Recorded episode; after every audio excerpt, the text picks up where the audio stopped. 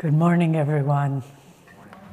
And have a, we had such a beautiful meditation yesterday, and for those of you who are here for all of it or part of it, we just want to thank you for what you gave, the depth and the effort and the devotion that you poured out yesterday. So let's begin by reading the selection from Master's Book of Prayer Poems, Whispers from Eternity. This is called Let Me Feel That Thou and I Art One. Close your eyes because this is very visual. Try to see it. When the sparks of cosmic creation flew from under thy crucible of love, I danced with all the lights that heralded the coming of myriad worlds. I am a little spark of thy joyous cosmic fire. O thou Son of Life, as thy nectar poured into the little cups of human minds, filled with molten liquid of vital sparks, they thought to contain thy golden infinity in the smallness of human feelings.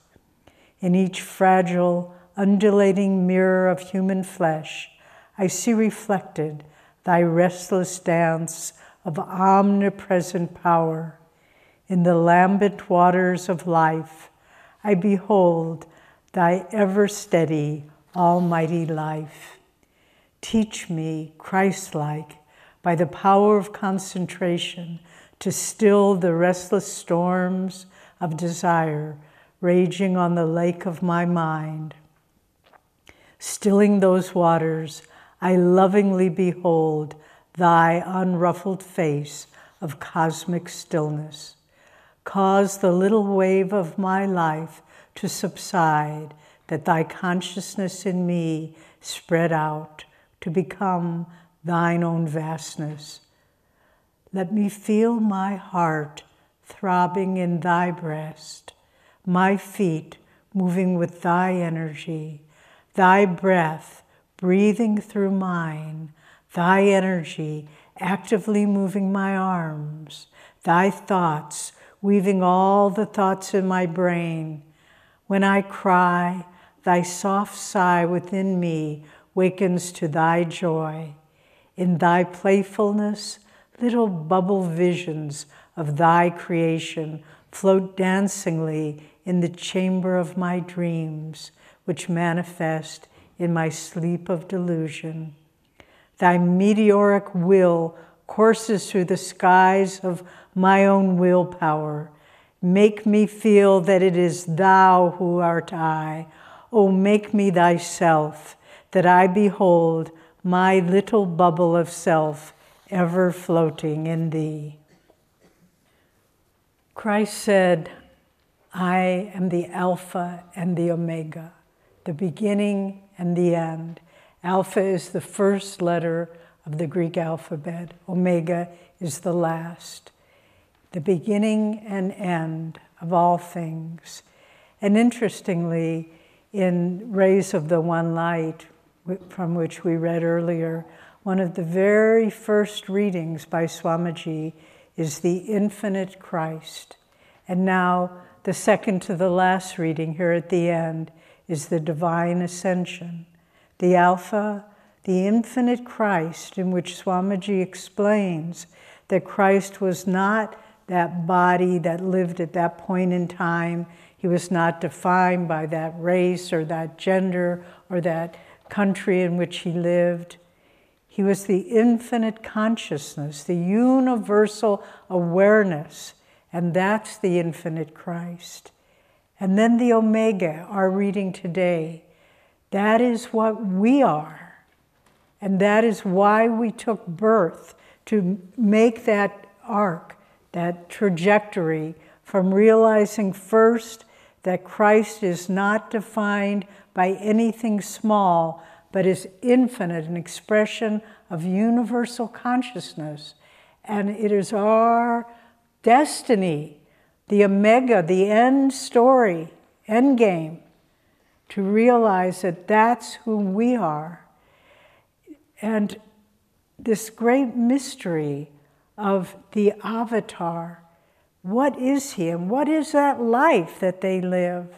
And Swami has gave a beautiful talk called The Christmas Mystery. Dave Bingham shared it, and I hope you all take the time to watch it. It's very profound and very inspiring.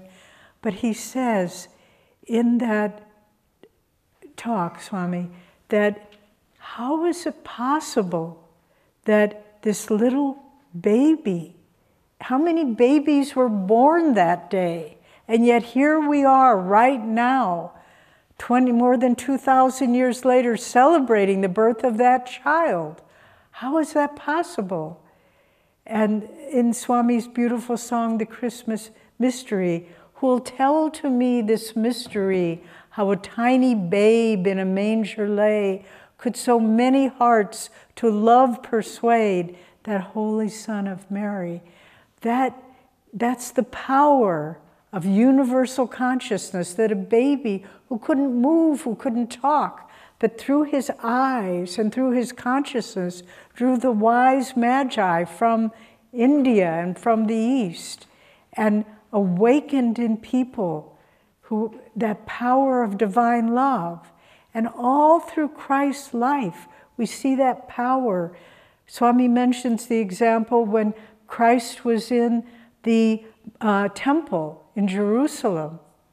How many of you have been to that temple? We had the, the blessing of being there. It's an amazing place. But so Christ walks into that temple in Jerusalem, and what does he find?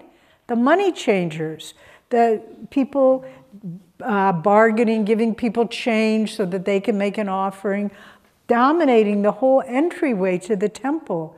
And with the baby had the power of divine love, with the power of righteousness. Christ looked at them and he drove them out, drove that consciousness out of a sacred place. That's metaphorical. We all have the money changers within us, don't we? We all have that part that wants to get the best deal for ourselves. But the Christ consciousness drives out those money changers from our consciousness. What power is that? The power of right action. And we know it and we have it. We just have to call on it. And then Christ, another episode from his life, one of my favorite, I don't know why, but it's so powerful. The crowd is gathered filled with fury. These are the Jews. And they're about to stone to death a woman who committed adultery. Because that's what the law said. If a woman is found in adultery, she should be stoned to death. Old Testament. Thank God. but what does Christ do? Not like when he went into the temple with anger and drove them out. They said he sat quietly drawing in the, in the dust. And they came up to him and they said, Master, what should we do? They're always testing him to see if he'd break the law. And what a brilliant answer he gave. Let he who is without sin cast the first stone.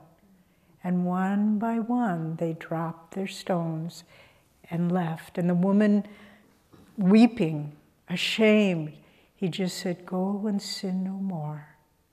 The power of compassion that's a part of us. And then finally, for Christ's life in that physical form, the Omega. There he was at the end. He'd been betrayed by his own disciple, he'd been mocked, he'd been brutalized and beaten, they struck that crown of thorns on his head so that the blood was running down, and they crucified him. And what was his thought? Forgiveness. Father, forgive them.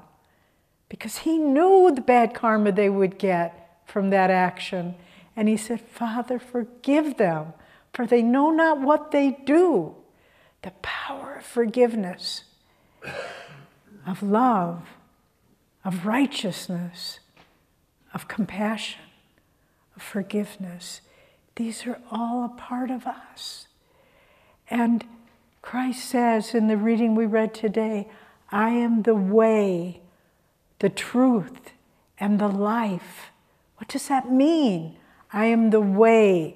I will show you how to become one with the Christ consciousness. I will give you teachings, I will give you techniques. I will model it for you. I am the way. I am the truth. I am the reality beyond the delusion of this world. All that you see is not real, but the consciousness of God behind it, that is the truth.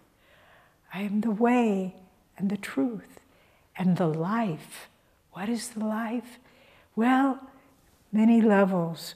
One is simply, I am living it. I am showing you how to live a life in God consciousness in every situation with friends, with enemies, with foes, with people that are about to be stoned to death. I'm showing you how to live that life.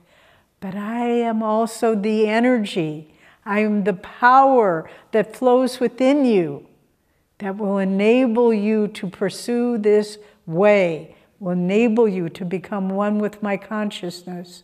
And then he says, I am the way, the truth, and the life. No man cometh unto the Father except by me. And this is the point that Swami is talking about. Who is this I? Who is this me that he's referring to? It's not the ego, it's not the personality, it's not the limit, it's the universal consciousness of love and compassion, forgiveness and righteousness. I am the way. No man can find me. No man can find God without following these things, not following Jesus Christ, but following the Christ consciousness. And so we see over and again that when we strive to embrace this, we are helped, just like the fourth wise men. And that story was not original from me. It was in a blog, but it was in a beautiful book someone had given me. And so, if we begin to see there is the I of the ego and the I of Christ consciousness, and Master said, When this I shall die, then shall I know who am I. When the little self dies, then I awaken to who I really am. And so, the Christmas mystery, the last verse, could it be that in that little one, Spirit's universal love did shine? If it's true, He lives in you and me, this Holy Son of Mary. This is the Christmas mystery that He lives within each one of us. And then that greatness is not something that's on an altar or in a church or in a synagogue or in a mosque. That holiness is within each one of us, whatever faith we practice. And we see people now killing each other because their image is different from my image externally. How foolish. Master or Swamiji said, one of the other great mysteries of Christmas is that all men don't awaken to their universal oneness and unity. Why, why can't we? Why can't we? But we will. The time is coming. As Master said, the time for knowing God, the time for knowing the Christ consciousness within us has come. And so let us do our part. And in that beautiful talk that I'm referring to of Swamiji's, he ends and he says, Let us resolve in the coming year to live more in God. And that is the words I will leave you with. In the coming year, let each one of us resolve to live more in God. And in that, the Christ is born on earth, and the Alpha, the Omega become one in the eternal presence of God.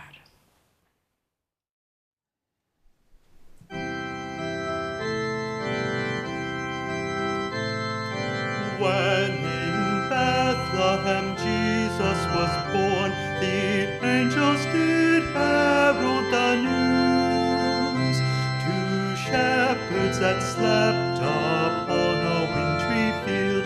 They sang, Awake in the Lord.